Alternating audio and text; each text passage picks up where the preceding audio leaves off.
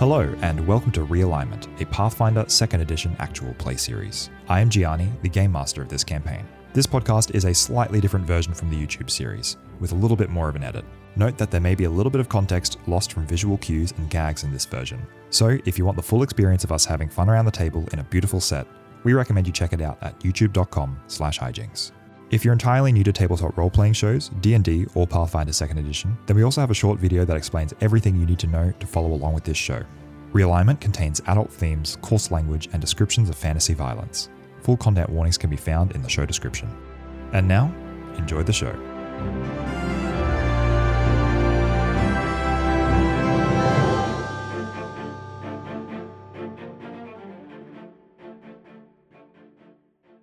In the north of Ancora, spring heralds a thrum of life and hope. Frost melts to dew on verdant meadows, bees and butterflies throng to blooming flowers, and twittering birds welcome adorning land.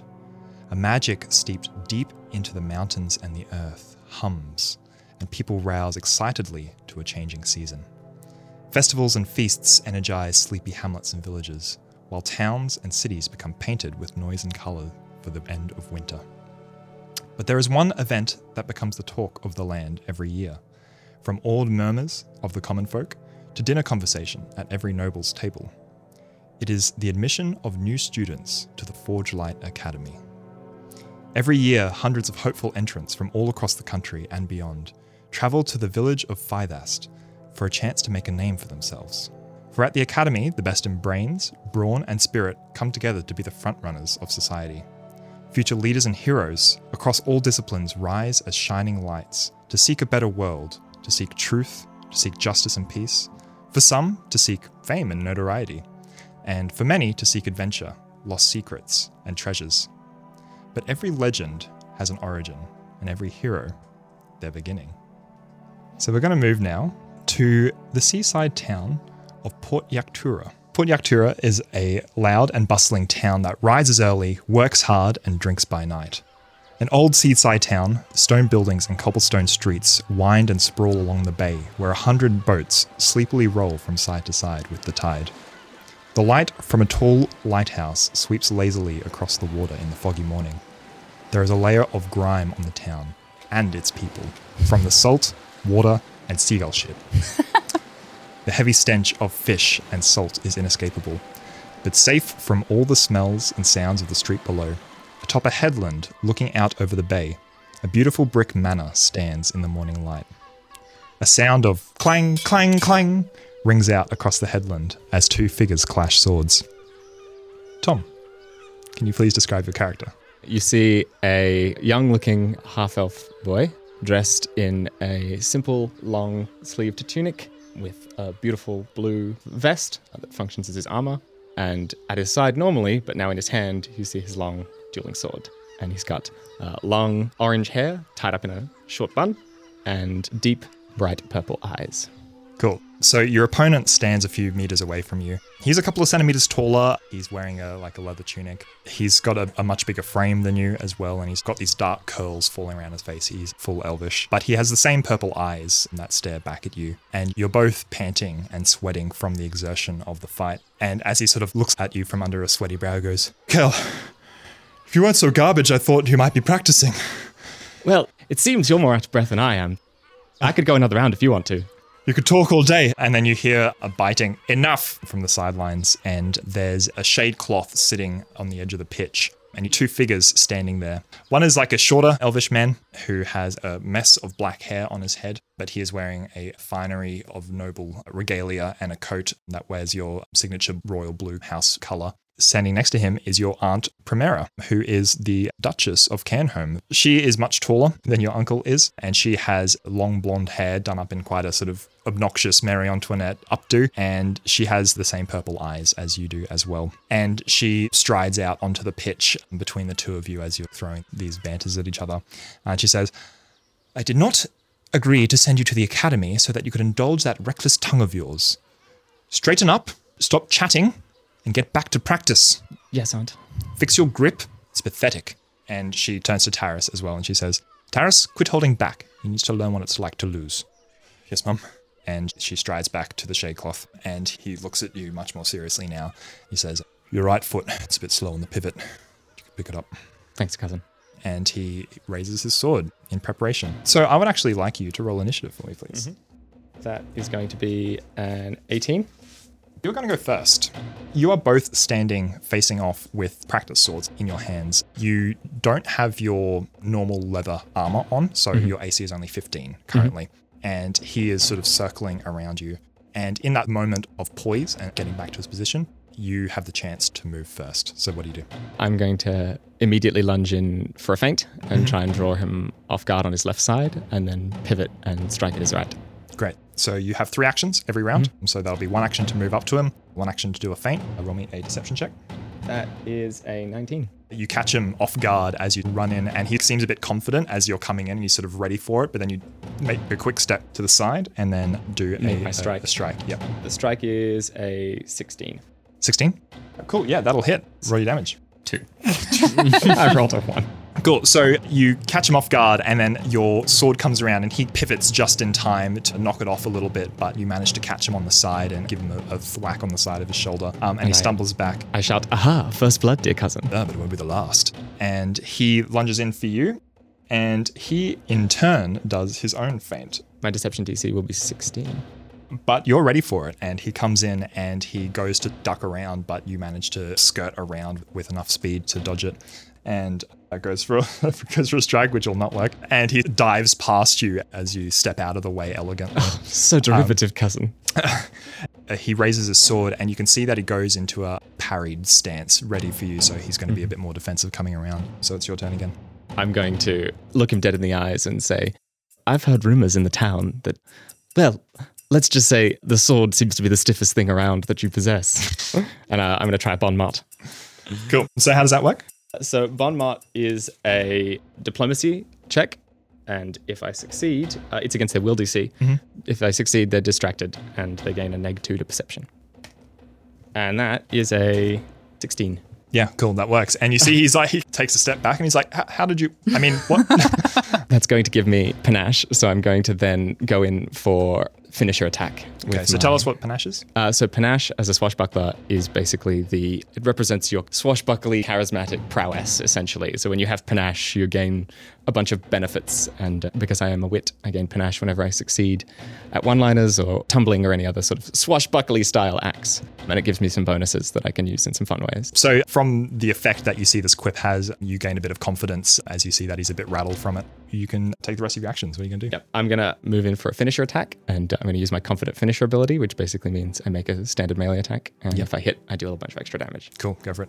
And that will be a twenty-three, no, mm-hmm. twenty-two, which I assume is going to hit. Yes, yeah, that'll be a Beautiful. clean hit. So he's going to take seven and then five damage. So that's going to be thirteen. Holy shit. Sorry, twelve again, I can't add. twelve um, total. Yeah, cool. So you knock him and you come on in and charge, and with your, what is your finisher? Do you uh, have a particular so, style? So, so as he gets a bit flustered and comes yeah. off balance, I'm going to just step smoothly in and just straight on point in the center of the chest yeah. and try and knock him back. It lands a millimeter away from his like neck. It's the perfect um, yeah. smooth kind of step. Yeah, and he's sort of like there and he just drops his sword and he's like, fuck. Better luck next time, cousin. You see, as you sort of lower your sword down, that your aunt and uncle have already stood up and they're starting to walk off the pitch. And he goes, right, yeah, I've been practicing. He brushes himself off and he picks up his things off the ground and he turns and he says, you better clean up. Cool. So you head inside this manor. There's a couple of servants, household staff on the inside. There's peacocks in the yard and beautifully carved hedges that are resembling various different animals as you pass on through. You'll need to get your things together. What do you want to do while you're in your house for probably the last time for a while? I'd imagine his trunk's probably already packed. He doesn't really have much to take with him, a couple yep. books, yep. and then his clothes and his sword is pretty much all he's going to take. I think, honestly, he's probably going to want to go spend as much time with his dad as possible. Mm-hmm. So I don't think he lingers in the manor for too long. Okay, cool. Uh, so you managed to get your things together. Your aunt and uncle actually waiting by the door with your cousin as well. Once you're finally packed and ready to go. And your aunt says, well then, you're all set? Ready as I'll ever be. Good. Well, I guess this is goodbye. Make sure you do not bring shame upon our name. I'll do my best. Taris says, come on, I'll walk you out. I, I just puff up a bit, try and like, you know, walk out with some poise, I think. And you head out, and as you're sort of like walking down to the front gate, Taris says, how long have you got? I think I've got an hour or two till the coach comes, so. Yeah, okay. Well, yeah, great. Good. If you always want to come back and keep your wardship here, you can, you know. I appreciate you saying so, but I think we both know that's not happening. Mm. And uh, try and keep it cool as well. You know you know what happens when you get a bit hot-headed. You wouldn't want any more uh, incidents. L- that was, look, that was one time, okay? We paid the tavern keeper. It was all squared away. Mm-hmm, mm-hmm. Okay, well, good looking out. And he holds out his hand for you. Clasp it. Cool. And as he goes to turn, I'm just going to put a hand on his shoulder and say, I'm going to miss you, cousin. Yeah. The aunt's right, you know. You uh, won't be able to indulge that tongue of yours at the academy. And he goes... and starts to run inside. Runs away. Yeah. I'll get you someday. Um, you head down to Dockside, where the stench of the town is much stronger. The fish permeates your nose as you head down to the lower streets. There's crap everywhere, basically. And there's a lot more people hustling and bustling. And your second-hand but freshly cleaned clothes are probably a little bit out of place down here. And you make your way through the streets to eventually find a small building that's sort of wedged between two much larger buildings. There's the cry from a, a market crier nearby going, reef claws, reef claws, get your reef claws, only two silvers apiece. But uh, you approach this small, narrow shop, and outside is a sign that reads, The Mill and Swill, homemade bread and homebrewed beer. It's painted like a pastel pink as well on the outside. Do you go in? Yeah, you yep. know, I think I clock the scent of fresh baked goods from at least half a block away. Yep, great. Um, Pick up my pace a little. You open the door and like a little bell ding ding as you head inside, and instantly that fresh baked smell fills your nostrils, and there's also a bit of sweetness in there. There's like cinnamon and nutmeg as well. And inside is a quaint little shop front. There's a shelf against the back wall that contains a lot of fresh bread. But there's like a couple of little tables with little doily tablecloths draped over them. And a big burly man standing behind the bar turns around and says, hello and welcome. Oh, my boy. Hello, and Dad. He walks up to you. He's he's bald, uh, well, balding, with a big walrus mustache and like big burly hairy arms. Yeah. And he's wearing a pink apron that says World's Best Dad on it. He's carrying a couple of loaves of bread under his arm that he was putting up on the shelf, but he instantly like drops them on the shelf and he comes forward and like grabs you into a big bear ah, hug. You left it late till the morning? Uh, I uh, had practice. I, uh, No, oh, they're working you too hard up there. Oh, wait, I've got something for you. And he shuffles away and he grabs a couple of mitts on the way out and he heads into the back room and you hear the sound of an iron door. I hop up on the counter and just kind of sit there waiting for him to come back. Yeah, and he brings out a tray of freshly baked cookies that are in the shape of little candles and he says, you want to try one? Yes, of course. um, um, you know you've been making this joke since I was seven, right? Yeah, well, you know, seemed appropriate. And he grabs one as well. And, and starts to like just just gnaw down on it. And he drops the tray onto the side and he says, so how are you feeling? Um, a little nervous. Mm. Yeah, but I don't really know what to expect. But can I be honest with you, Dad? Always. I am really glad I don't have to see my aunt again tomorrow. My boy. I'm not I'm not surprised at all. You know, she always was a bit of a weird one. And he says, look, why don't I close up shop? I've got something to show you. And he grabs a bundle of stuff from out behind the counter and takes it under his arm. He's like, come on. Oh, um, yeah, okay. Yeah. I'm going to help him close up the shop. Cool. And he leads you through the streets of Dockside. Cookie on the way past. You take a couple for the road. And he leads you through the streets of Dockside down to a small jetty. And you walk out and then there's a, a little dinghy, which you know is your dad's little rowboat, and that's tied up. And he says, hop in, hop in. Uh, Um, you know that the, the coach is going to be here in Yes, yes. Of, oh, okay. Don't worry about the coach. We'll get back in time. All right. And he... I'll hop he, on in. Yep, he jumps in and the whole boat goes... I, I gingerly sort of step in a bit nervously and then sit down. Yep, yep. He's like, look, it wouldn't be complete uh, without one last trip to the lighthouse, I thought. He unties the rope from the jetty and flops it in and instantly grabs the oars. And with just a couple of burly pulls against the water, like... yeah, the boat just skips across the water really quickly. And as you approach, there's the lighthouse that's out on a little headland a bit further out. And he says, oh, I remember bringing you here when you were a small lad. Uh, you and your mother would look for crabs around the rocks. It was real sweet. And you sort of like sail out and there's boats in the harbour coming in and out. There's sailors on large ships that are skirting around, fresh from fish trawling or ventures across the sea. And there's one ship that pulls up alongside you. As they come out, they're singing a familiar song.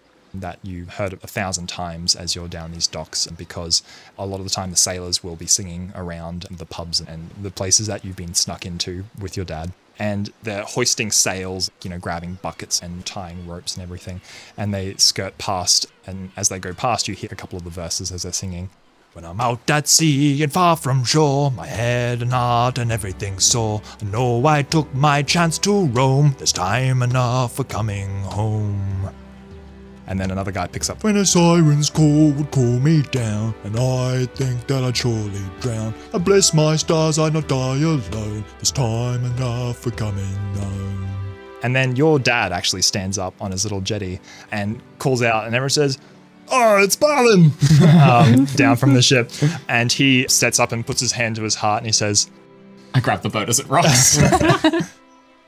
There'll be time a-plenty, be it one year or twenty, but my heart is full of salt and foam. And then everyone joins in. There'll be time enough for coming home. And everyone like, cheers, yeah! And they all like Wait, have beer didn't... randomly. Um, yes. so, yeah, yeah, yeah, yeah. Um, and he goes, good luck, boys. And they all wave back, thanks, Balan. And they head out. He says, oh, old sailing buddies.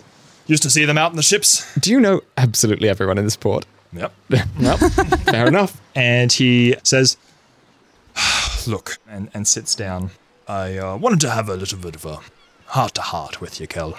So you brought me out here when I couldn't escape? Yes. I mean, the water's there if you want to try. No, no thanks. We know what you are with swimming. Look, you know that your mother would have been proud of you. Not as proud as I am, but she would have been. But the life of a luminary isn't easy. We should know.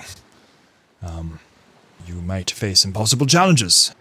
I just wanted you to... Uh, to come out here to the lighthouse and and know that if you if well if you ever feel lost, if you feel like it's too much, just know that the lighthouse is going to be here guiding you home. And I'll be right here, a bowl of reef claw soup, ready hot, no questions asked. Okay? You know, Dad, when I was a kid, I used to think that thing was the biggest thing in the world. And I think I'm ready to see some bigger things. But, but, but thank you. I love you, Dad. Oh, come here. And he, he's crying a little bit and, and brings you into a big bear hug again. But he says, uh, there's one more thing. And he pulls out that bundle that he had picked up from the shop. And he carefully unwraps it with a sort of air of reverence about him. And it's very slow and very intentional. He removes this canvas cloth from it. And he picks up a dueling sword. It is long, straight, and narrow, in a chestnut dark sheath, and it has a golden and simple, elegant swept hilt that wraps around the handle of it, and he passes it over to you, and he says, they brought this back. She always said, if anything were to happen to her, to uh, make sure you get it, and I'm upholding mine to the deal. Okay. And he passes it over to you, and as you clutch it in your hand, there's a swan emblem embossed on the hilt of it. He continues and says, it's a shame she uh, never showed me how to properly draw it. I guess, uh, so I'm confident you'll work it out when you're ready. And he puts his hand on your shoulder and he says, you're going to be as bright a luminary as she was. Brighter, even. And I take it and I say, thanks, Dad. I promise I'll... And then I trip and throw it in the water. no, no, no, no, no, no. well, well, it's gone forever. It's gone. um, family heirloom. No, I uh, I uh, take it and I rest it gently on my lap. And I say, I'll try to earn it. And we'll close that out there with you on the boat. You did make it to the carriage in time, by the way. Yeah.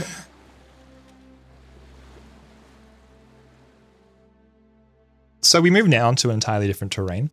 Twinbrook is a small hinterland village that is normally quiet all year round. Nestled on the edge of a small wood, it is surrounded by lush green meadows and fields of farms. The houses are squat and made of stone, with cosy hearths and chimneys, and everywhere you go you can smell roast vegetables. Two fresh small streams cut through the middle of the town, dotted with water wheels and where townsfolk can usually be seen on the banks washing their clothes and playing in the water. The town is vibrant with life today, however, with the routine winter clothes festival at this time of year. But for you, Milo. The noise of that is like a low hum compared to the chatter of the water, the trees, and the birds as you make your way deeper into the woods. As you're skipping through the underbrush, can you tell us what Milo looks like? So Milo is a very skinny gnome.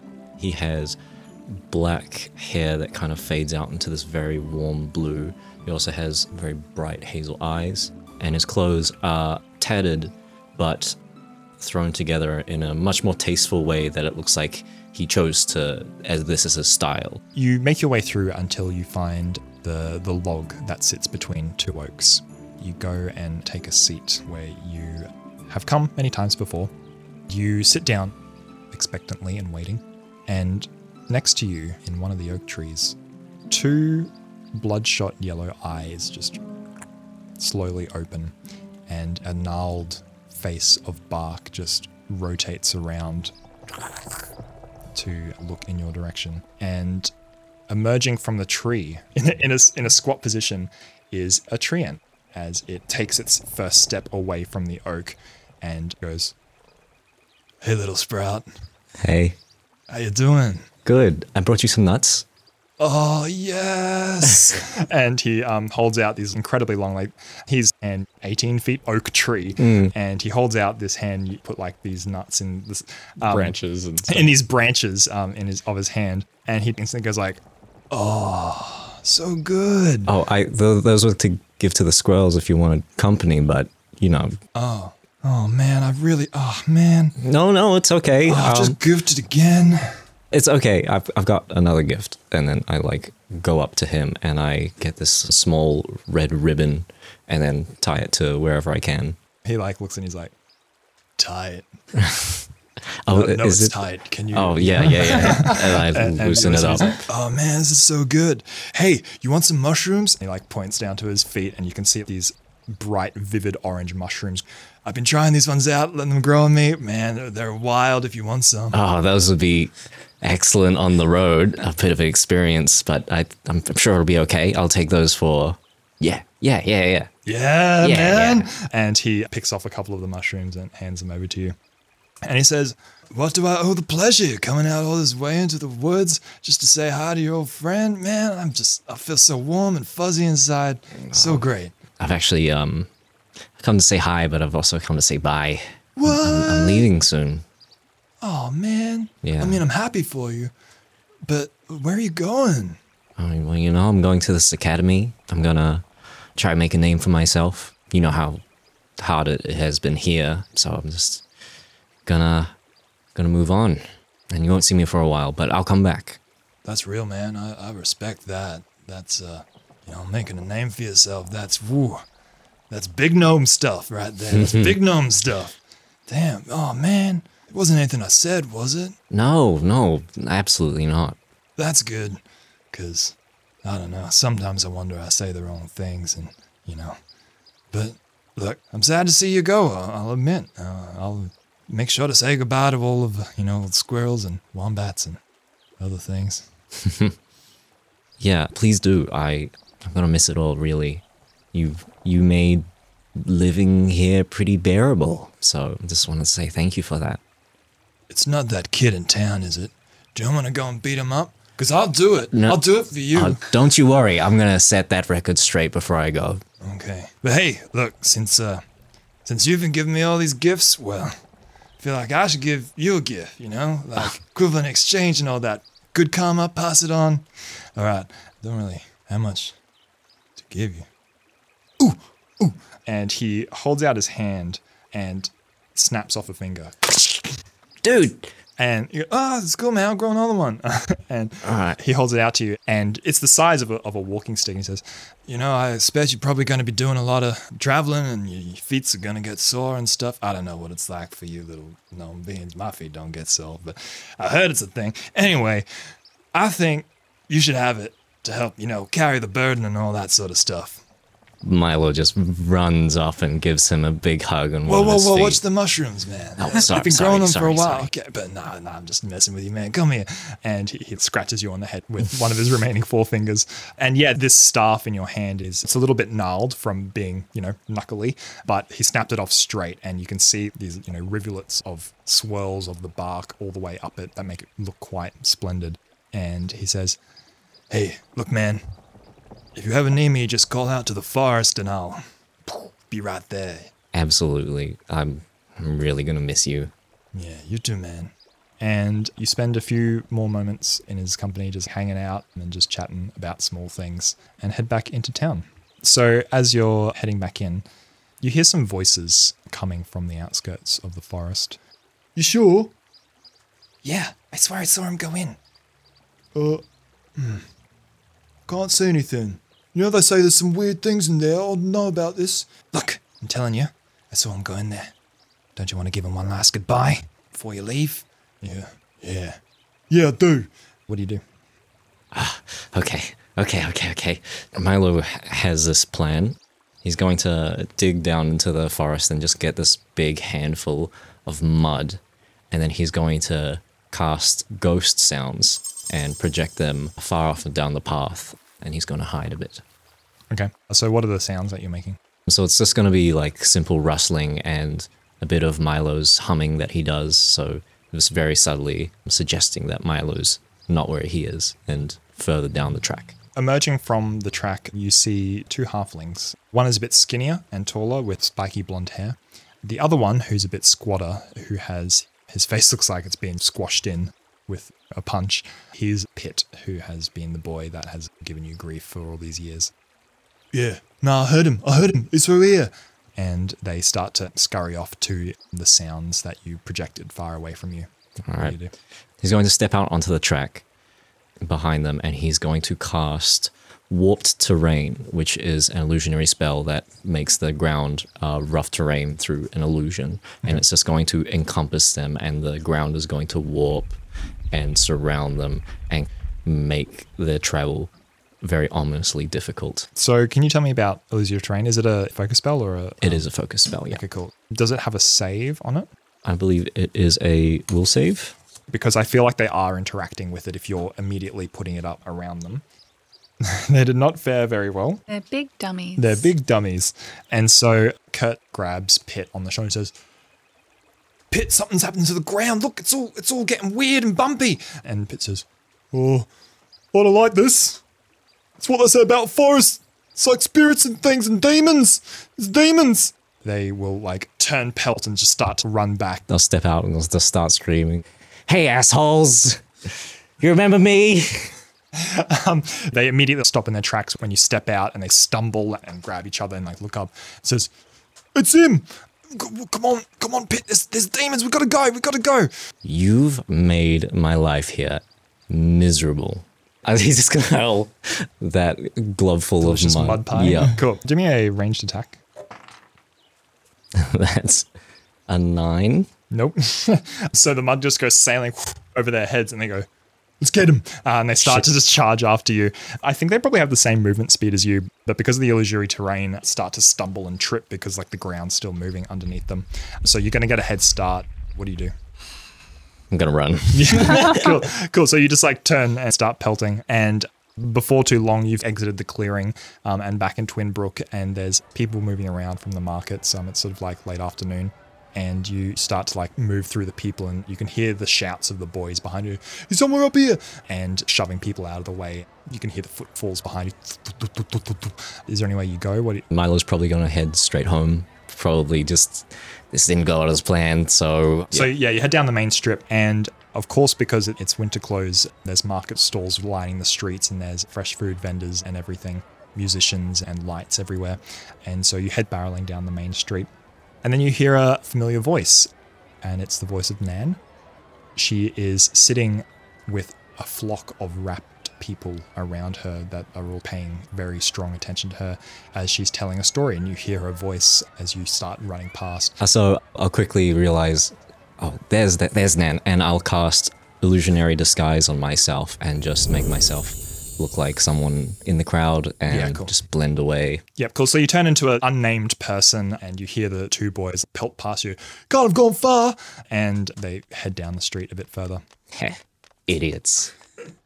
And Nan is coming to the close of a story, as she you, you've seen her do many times before. She's just sitting on a chair. She is wearing a multicolour patchwork shawl.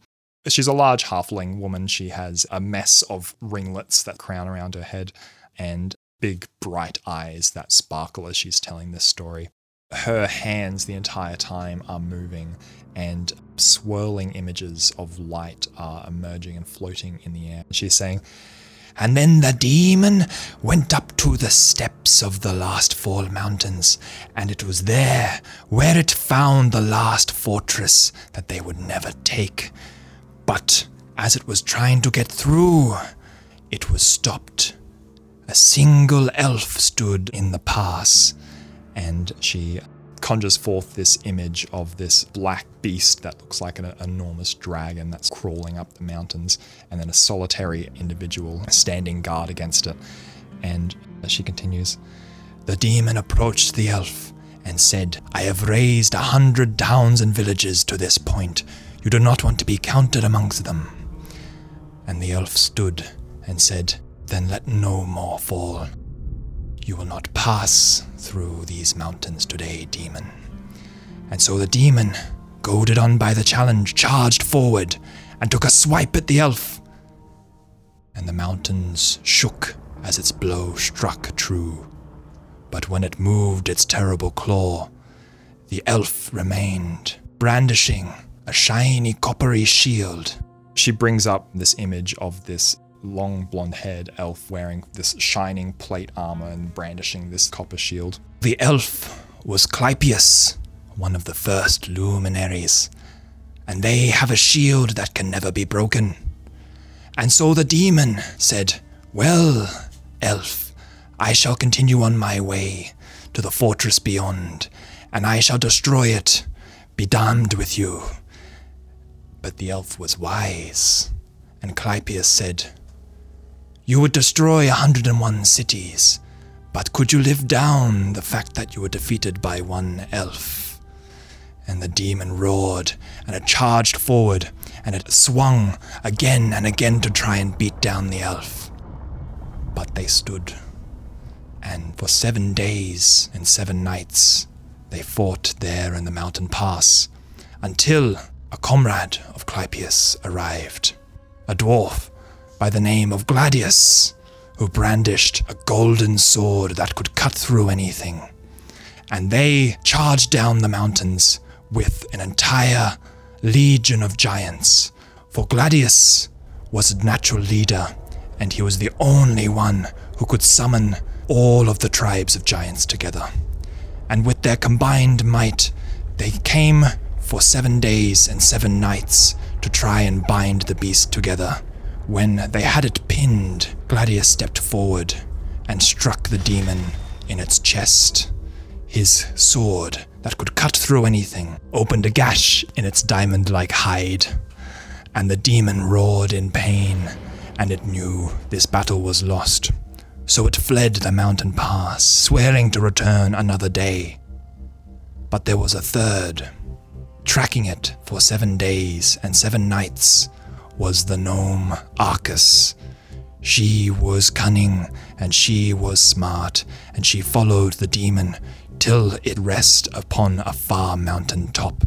She stood across the valley at another peak, and only then did she challenge the demon and say, 'Your time is done, demon. You die today.' But the demon laughed. He said, 'You are but a small gnome, several mountains away. You cannot hope to strike me down from there.'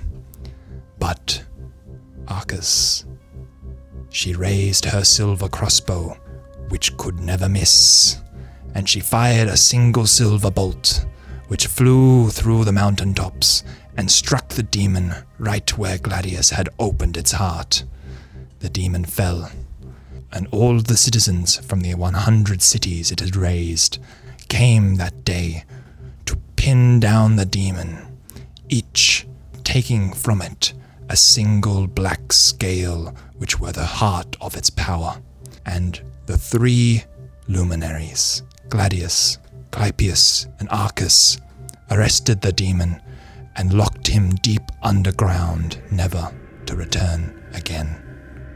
And how should I know? Well, I was there one thousand years ago, and I took many scales, which I have for you today if you wish to purchase for a single silver piece each. And she holds forth a whole tray of these black shiny scales, and people just like surge forward and hold up pieces, and she goes, yes, yes, one at a time, one at a time, I'll take them all, I'll take them all. And after a flurry of exchanges of pieces and scales, she takes them, and she packs up her things. She sees you still in your disguise, Milo, and she says, right, we best be off then. And she hurries through. She spots a couple of guards down the street. She says, right, let's go, let's go. And she continues on. Before too long, as you're weaving your way through the street, she says, where have you been? Well, you know, I was just saying goodbye to... I know, but we have precious few times together, and this is the last time I get to see you for a long while. You didn't want to spend it with old Nan. Well, you were busy trying to sell those scales, I yeah, see. This is true. You know, we got to make a living somehow. And she takes you around to a, a back alleyway where no one goes. It's behind three shop fronts that close in together. And there's a sort of like little lean-to that's been strapped together in there. There's a, a large canvas cloth that runs down from between the buildings.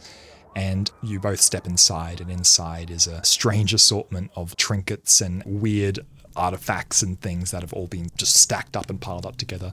There's two messy beds that are inside this space, and a stack of books everywhere as well. And she says, now I hope you've been practicing. Done your times tables? Yes. Done your periodic tables? Yes. And he does his tell, which is fiddling with his ring. Oh, done your periodic tables? No. That'll be some light reading for the travels. And she picks up a book and like stacks it on you. She says, and uh, how you feeling? You ready to go? I, I think so, yeah. I'm, I'm, no, no. I need to get better at this. I, I will be going. Well, that's the truth on that then, isn't it? And she gathers up a few things and she says, oh, that's a nice stick you got there. Where'd you get that from? You're not getting it. Oh, dang it. It would sell for a pretty penny? Definitely not for sale. Okay. Fair enough, fair enough. Everyone to their own. And she keeps herself busy and she says, want any food before you go? I, I could do with a bit of something with honey if you have any. Oh, okay, yes, okay. She's got some like old stale bread that she heats up by the fire and gets a, a little pot of honey that she's... It's, it's only a very little pot, but she's managed to squirrel it away, and she pulls it out and she says, guess it's a special treat for while you go. And she puts it on a plate and hands it over to you, and she is busying herself. You can tell that she's trying to keep herself mm. really occupied. She's not normally this scattered. And she says, oh, yes, right. Um, I got something for you on the table over there. There is a... You have to push through a bit of a, a screen of bells and hanging herbs and things. But by your bedside table, there is a whole platinum piece sitting on the table, she says. Got to pay your way through, you know? Nan. It's, it's not cheap getting all the way to the academy, you know? Got to pay your wagons, got to pay for your food. I was going to figure it out. Ah, uh, well, we know how that usually goes, don't we? And she has bundled up all of the books that she wants you to take, and she passes them over to you, and she says, got your spell book? Yes. You've been practicing? I have. Good. Very recently. Good. Because if things go south at any point in time, you're number one, okay? Look out for yourself. Okay. Absolutely, yeah. We can uh, spend as much time in the world trying to do good, but at the end of the day, the world is not fair, as you know. Yeah. Okay. She pats you on the back and she says, now, you have to work hard, because sometimes you can work as hard as you want to. Things might still not go your way, but that just means you have to work even harder, okay? You know I work the hardest I can. Mm-hmm. Keep your uh, the tenets of Marigold against you. And she brings out an orange sash and she puts it on your shoulder and she says, remember, any lie that serves good in the world may as well be the truth. Okay. Yeah, yeah. Good. Right. Is there anything else you'd like to do while you're at home? He'll um he'll pull something out of his bag and he'll present it to Nan. Is so... it nuts? No. He needs to save those. He pulls out uh, a little wind chime made out of different woods and small iron pieces, and he just hangs it up at the front of the lean-to and says, a little bit of a, a warding mm-hmm. charm for, for you-know-what. Keep the mites away. Yes, I know, I know. No, uh, never mind. No, she winks at you and, and ah. says, yeah, good, good, thank you. And she bundles you in for a hug, and she says, safe travels. Thank you for everything, Nan. You didn't have to take me in, but you did, and I'm, I'm very lucky to have you. Yep, and you'll continue to have me every time you come back, and make sure when you're big and famous, you'll come back and, you know, make a nice dinner for me once in a while, okay? Oh, yeah, absolutely. And I'm going to come back, and I'm going to come back big and famous, and you're going to see all of your work paying off. That's what I'm talking about. And you set your chin to the sky, and you grab your pack of things, your purple cloak, and, and put it over your shoulders, and your walking stick, a silver platinum penny, feeling quite heavy in your pocket, and you make your way. Not long after you get out of town and you're in the wilderness again, there's sort of twittering of birds keeping you occupied as you try and name each one as you've learnt over the years. You hear a voice behind you. Oh, you're joking. And you turn around and Pitt is standing there. He has a backpack on, a few things together, and he says, what you doing on this road then? No. I'm going to become a luminary. You will not. And run. And he starts to just like pelt after you. Can you actually just roll me an initiative check? Yeah. fourteen. You get the lead on him, and so you start running in a very familiar fashion away. You've got a, a, a rucksack with thing. like charms and trinkets jingling on it as you run, and you're carrying your staff as well. And, and you can hear him shouting about, get back here! But before too long, you manage to lose him in the woods. But you know that you're traveling the same road now. And so with a sigh, you set your, you set your face to the wind and continue to march forward when you think it is safe.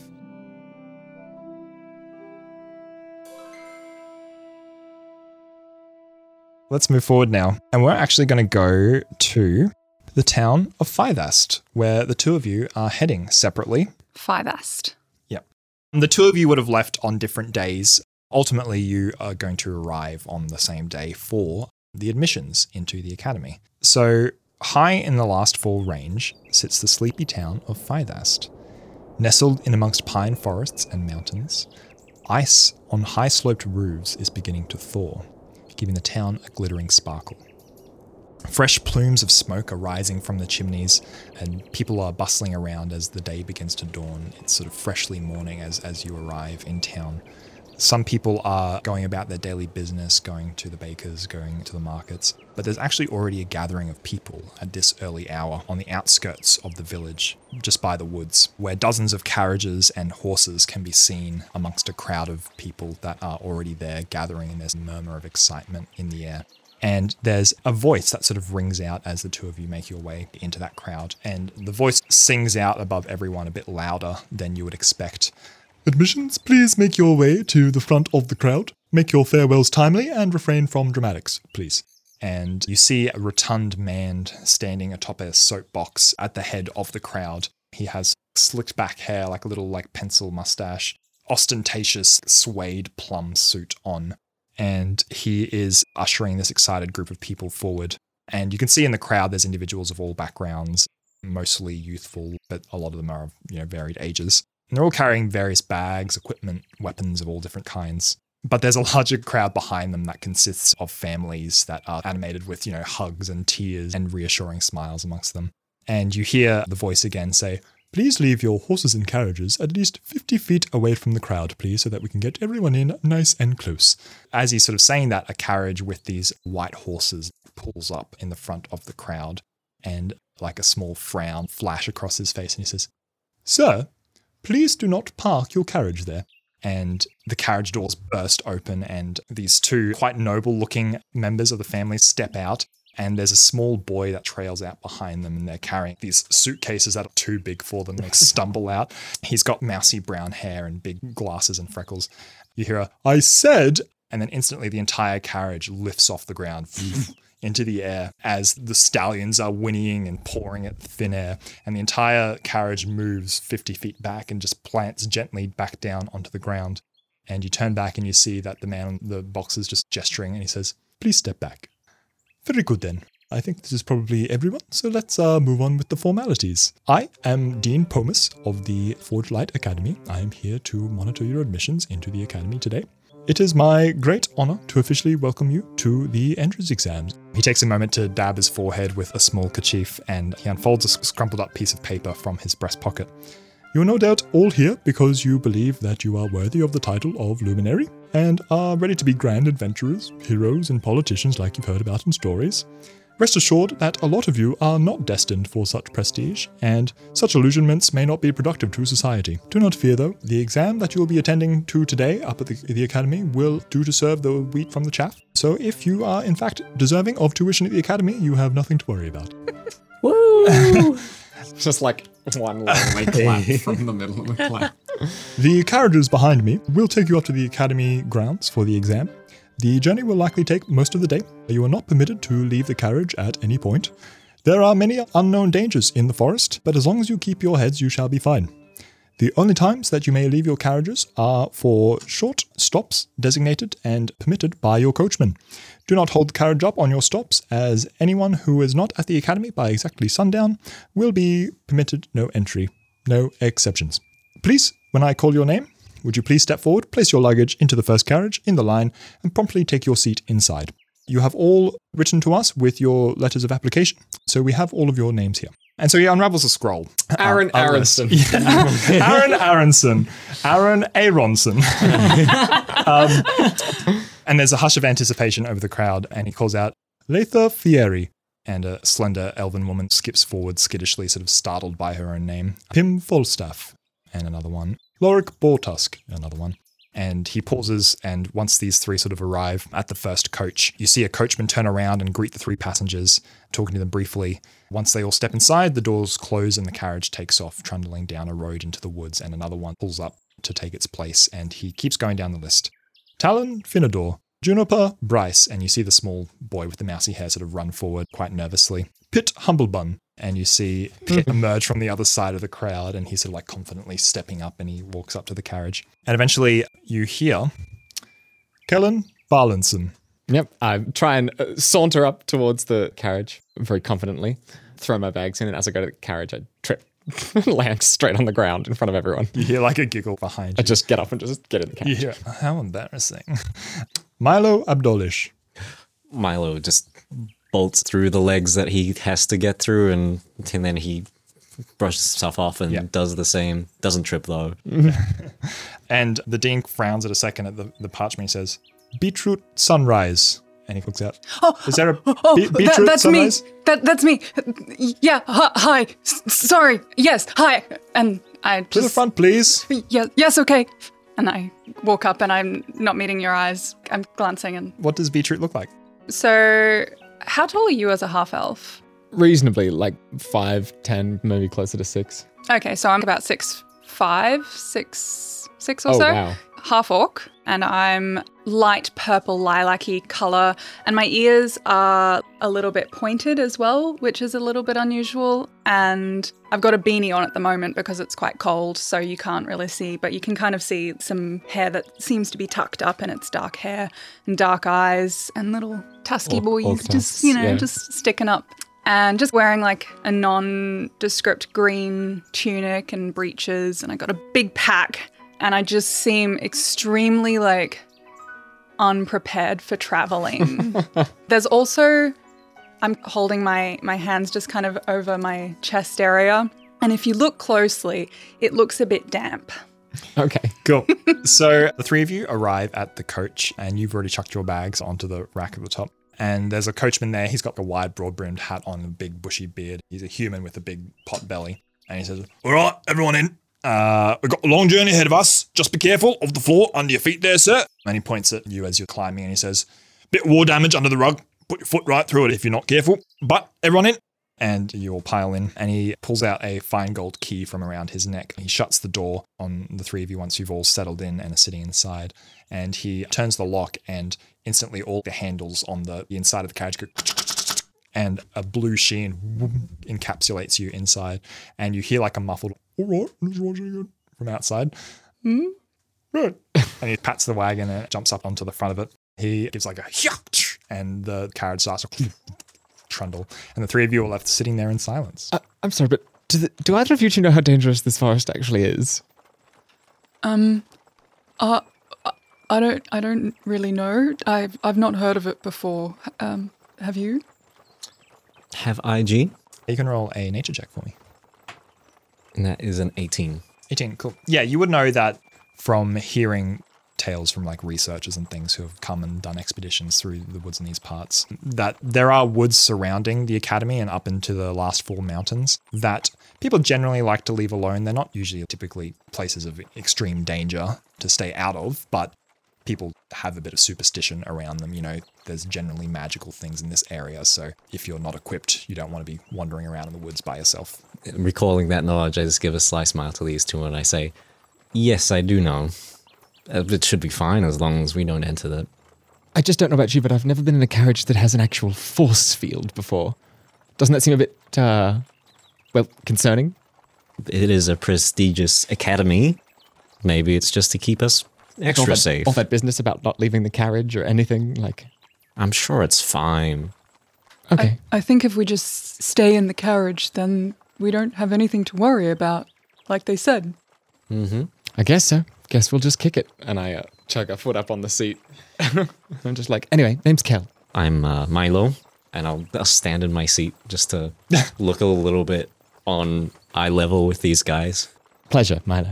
And um, I'm sorry, I didn't I didn't quite catch your name. Oh, uh, um, my name's Beetroot, um, Beetroot Sunrise. Uh, um, uh, you, you, if you want, you can you can just call me B. You're gonna have to give me that one again. I'm sorry. Did you say your name was Beetroot Sunrise? Y- yeah, it, that that's a that's a normal name, right? Sure. Yes. No. Wonderful. Uh, l- lovely to meet you. Uh, it's really nice to meet you too. You... Oh, uh, hang on. Don't want a cookie. What sort of cookie is that? Is that in the shape of a candle? Yes, it's an old family joke. Uh, the honey and almond. Oh. Honey! And just instantly sits down and starts numbing it. Just, just starts eating it straight away. I, like, eat most of it, but then I, like, there's a couple of crumbs and I just put them down my shirt. The journey continues. You... Probably, Milo, you're listening to the twitterings of birds outside. They're slightly muffled, but you can still try and identify them and make them out as you wake. I, I'm snoring. I'm, cool. I'm asleep. Yeah, within like twenty minutes, yeah. You just have the whole like backseat of the car it's trip. Like, bird, like, bird. Yeah, yeah. Just as soon as you're in a moving vehicle, it's like, nah. Mm-hmm. Yeah. um, yeah, and so you're like listening to the birds um, outside. I'm glued to the window, just. Yeah. If you're looking outside and you're quite intent, can you give me a perception check, please? I certainly can. Nine. Not great. Cool. Great. So yeah, you're looking out the window. There's dappled sunlight from the canopy above that is flickering in, in your eyes as it passes through the trees. The forest floor is a, a rich green of, of ferns and impressive trees that rise much higher than most trees that you've seen back home. For a very split second, there is a there is a motion in the trees, but you don't quite catch it. Just try and squint. See if I can... Hmm, must be nothing. What must be nothing? Oh, um, I just, I thought I saw something, but I think it was just a shadow. Oh, yeah, it was probably just a bird. You continue on. The snoring is uh, saw blades in your ears. Um, you're trying to drown out the sound of the snoring, focusing on like the sounds of the outside. But before too long, you've probably been traveling for maybe a couple of hours at this point. You notice something. There is no bellbirds anymore. Outside, it is silent. The birds have stopped entirely. And at that moment, the wagon slows a little bit and it trundles to a stop. The horses padding along, but the wheels just slow down. And eventually, the wagon comes to a stop. And you can see the wagon driver, the coachman, through the front window. And he's just sitting still. I will... Excuse me? And I, like... try and knock where wherever. Yep, t- yep. So you rap on the glass and get a look at him. And I'll peek yep. the same way. He tilts his head a little bit as though he's like trying to like look at something in the distance. And he just keeps tilting and keeps tilting and then slides off the front of the carriage and collapses onto the ground outside. Oh no. And I immediately open the door to the carriage. It's locked. Ah. Uh, uh, um I wake up our friend here. There's something, something's wrong. Oh, uh, what, what? The, the, what? the carriage man, he, he's on, he's, he's on the ground. He slid off. Um, he's, he's what? You look out the window and you see sprawled on his back is the coachman, his eyes and mouth lolling open and there is blood trickling from, from his mouth. Oh my God. I'm like trying the door harder and harder, and then I'm just going to start trying to kick the door to open it up. Yeah, so you're kicking the door and this blue sheen goes as you're trying to bang up against it. Okay, we need to get out of this to help him. Mm-hmm, mm-hmm. What do we, what do we do? Um, Does anyone have an do idea? You, either of you spellcasters? Well, yeah, but he did say, and I'll like open up the carpet from when the... Oh, yeah, yeah. So you, you lift up the rug and there is indeed like a, a bit of water-damaged wood underneath it, and that looks like it has some rain pool in, so the, the wood is looking a little bit rotten away. We could, do you want to try kicking? All right. Stomp, yeah. stomp, stomp. Uh, can you give me an athletics check as you try and kick your way through the floor? thirteen. thirteen? Cool. Yeah, so it doesn't take much for the floor to just... What are you doing at this time, Kel? I'm just trying to like scan either side of the road while they're trying to open the uh, the hole in the floor because it's a bit crowded. I figured I'd just have a look outside and see if I can't see anything. Yeah, you glance outside. Give me a perception check. That is a natural twenty. Heck. Ooh. Hell yeah. Yes. Um, my laser eyes go. You see through yeah. time. Oh my God. You um, see. Oh hey, my dad's, my dad's baking. So okay. my, yeah, no, my dad's baking sourdough. Wait. Yeah. Okay. Well, in that case, with a twenty, so that means that's a critical hit, critical success, I should say. With that, I'll actually give you. You are looking through the trees, and you're scanning everything quite frantically. And as your sort of like vision like pans here and here and here, for one moment it rests and there is a figure standing in the trees. The figure is about eight feet tall. It is wearing a long, dark, shimmering purple robe that is almost alien-like. It looks like you're looking into space itself almost. And the weirdest thing about it is its face, or lack thereof, because on its shoulders is a smooth white egg of a head with nothing but a strange geometric pattern sprawled across the face of the, the thing, and it looks so out of place in this natural environment. And as you're sort of like glancing around, you're like, what? And then like look back and it is gone. And I, I, I turn and I say, it's okay guys, I know what we need to do. We just need to find the eight pages hidden in the forest and then we can get out and everything will be fine. Okay. No, I uh, I I actually I turn, and I, I turn and I say um there's a There's thing? a there's a what? It's a it looks not from around here. Tall, b- bizarre looking. It didn't have a face. It's eight feet tall, purple.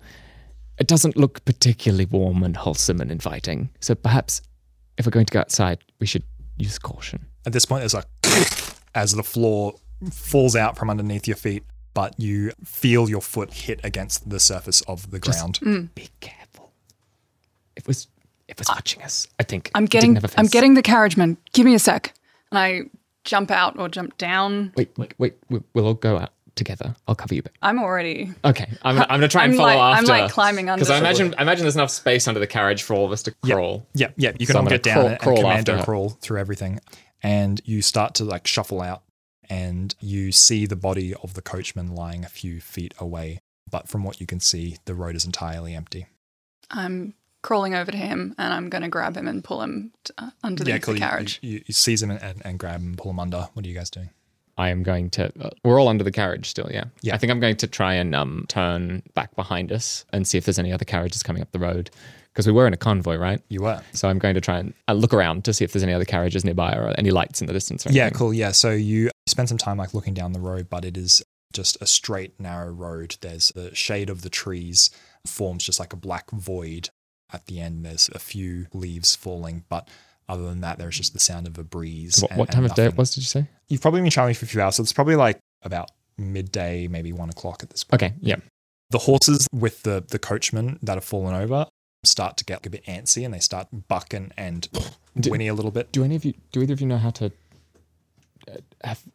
Do you any experience with horses? Because I've I've ridden a couple, but I don't know how to drive a coach necessarily. Um. Uh, I'm more used to dealing with the stuff that they don't need anymore. Right, we'll unpack that later. Um, I, uh, you, Milo? Uh, no, sorry. Okay. Can I um, check if the coachman, is he alive? Uh, you can do a medicine check for me, please. What is with my garbage? ten. ten? Cool. So yeah, you, you check for a pulse. He is not breathing. He has no pulse, but he is unresponsive. His eyes are staring into the abyss. And he's not breathing. Okay, I'm going to start doing get, get terrible C P R. Get, C P R. Get him in the carriage. I'm going to try and calm the horses down and get us moving again. Oh, okay. I'll, I'll cover you. Yes. And I'm going to crawl out and get up and try and, first of all, try and calm the horses down yeah. and then try and get up on the carriage and get us moving again. Great. So I think, oh God, I'm going to screw this up. I think nature is handle animal. Is it? Oops. Oops. Well, that's going to be fun for us. I don't know if it's survival or nature. Hang on, one sec. I'm going to be real with you, Gianni. It's not going to matter. Yeah, command an animal. Okay, well, it's a six. Cool. So what do you do to, to yeah. calm them down? Well, I imagine coming from an estate, I've ridden horses before, but I've never dealt with them when they've been tied to a carriage. So yeah. I'm going to try and go in and gingerly pat them. They instantly rear up. As, oh, as, oh, as, no, as you right. get forward. No, um, that's okay. And the, the carriage starts to roll forward as they start to oh. belt. And I'm just going to try and jump up on the coach seat and and try and get things under control, yeah, I guess. Cool. So you jump up on the coach seat. What do you two do as the carriage you, starts you to, like... You have to be nice. I could use, I mean, a, use a bit of a handout here. All right, all right, all right. I'll jump onto the to the coach as well and just try and calm down the horses as well. Okay, cool. So... You critically failed to handle the animals, um, ah. which is why they're going to bolt. And so the whole carriage starts to lurch forward. What are you doing with the body? So, well, I had dragged him back underneath the carriage and was putting him back into the carriage. Cool. And the then carriage going starts to after. roll as his legs start to like drag along the ground and you're sort of like holding onto the bottom. I'm oh, trying to climb no. up. Do I, do I need to do some acrobatics um, there? Yeah, I'll get you to do an athletics, actually, to just hold on to the bottom of the carriage. This is you're some, like this is some Western shit yeah, right you're here. Heaving this guy in. Um, that's not bad. That's a twenty-five. Great. No, so, yeah, you manage to, like, push him in at the last moment and then crawl up yourself as the ground starts to move faster and faster underneath you. Can you give me a nature check to try and take over the reins from Kellen? Ah, come on, horses. You take it. I don't want it. I don't want it. That's an eighteen. eighteen? Cool. So you manage to grab onto it and steady them a little bit, but they're still pelting forward. And it takes a little bit of wrangling to manage to actually calm them down to the point where they're not running, but they're still a little bit agitated. Do you have it under control? I, I, I kind of... That's good enough for me. I'm going to uh, get on top and cover us. Okay, just, just be careful. And I'm going to climb up and laying down on the top and just scanning around, giving some more visibility. Cool. Um, and just sit there ready to deal with what comes. Yep, so the carriage slows again down as you'll manage to gain control. You'll get your breath back a little bit. You're inside the carriage still with the coachman.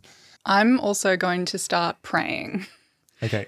Here with this body, I'm assuming I've been able to climb inside as well. And I'm putting my hands on his chest and just, okay, you've done... You've done this before. You can do this again. Help. Please help.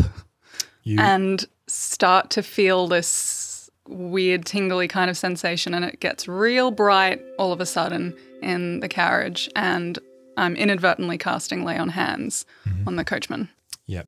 You feel, as you have before, this unknown warmth course through your body again and down your arms and into your hands, and it pulses like a defibrillator on, on, on this body, and you see his chest sort of like rise up a little bit, but something feels really wrong. There is something strange. It, it's almost like you're trying to put life into a rock, like something that's been like calcified almost. You see he just collapses back down. He is not moving still. I'm really sorry.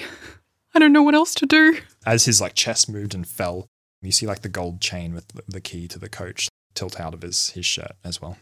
Outside, the two of you, as you're sitting and you're getting your breath back, you hear a yell further down the path. A startled, ah! Further ahead? Like yeah, straight ahead. M- Milo, can you get this coach moving? Yeah, I, th- I think so, and I'll try and... He- he- yeah. Yeah, cool. And you, whoosh, and the carriage starts moving.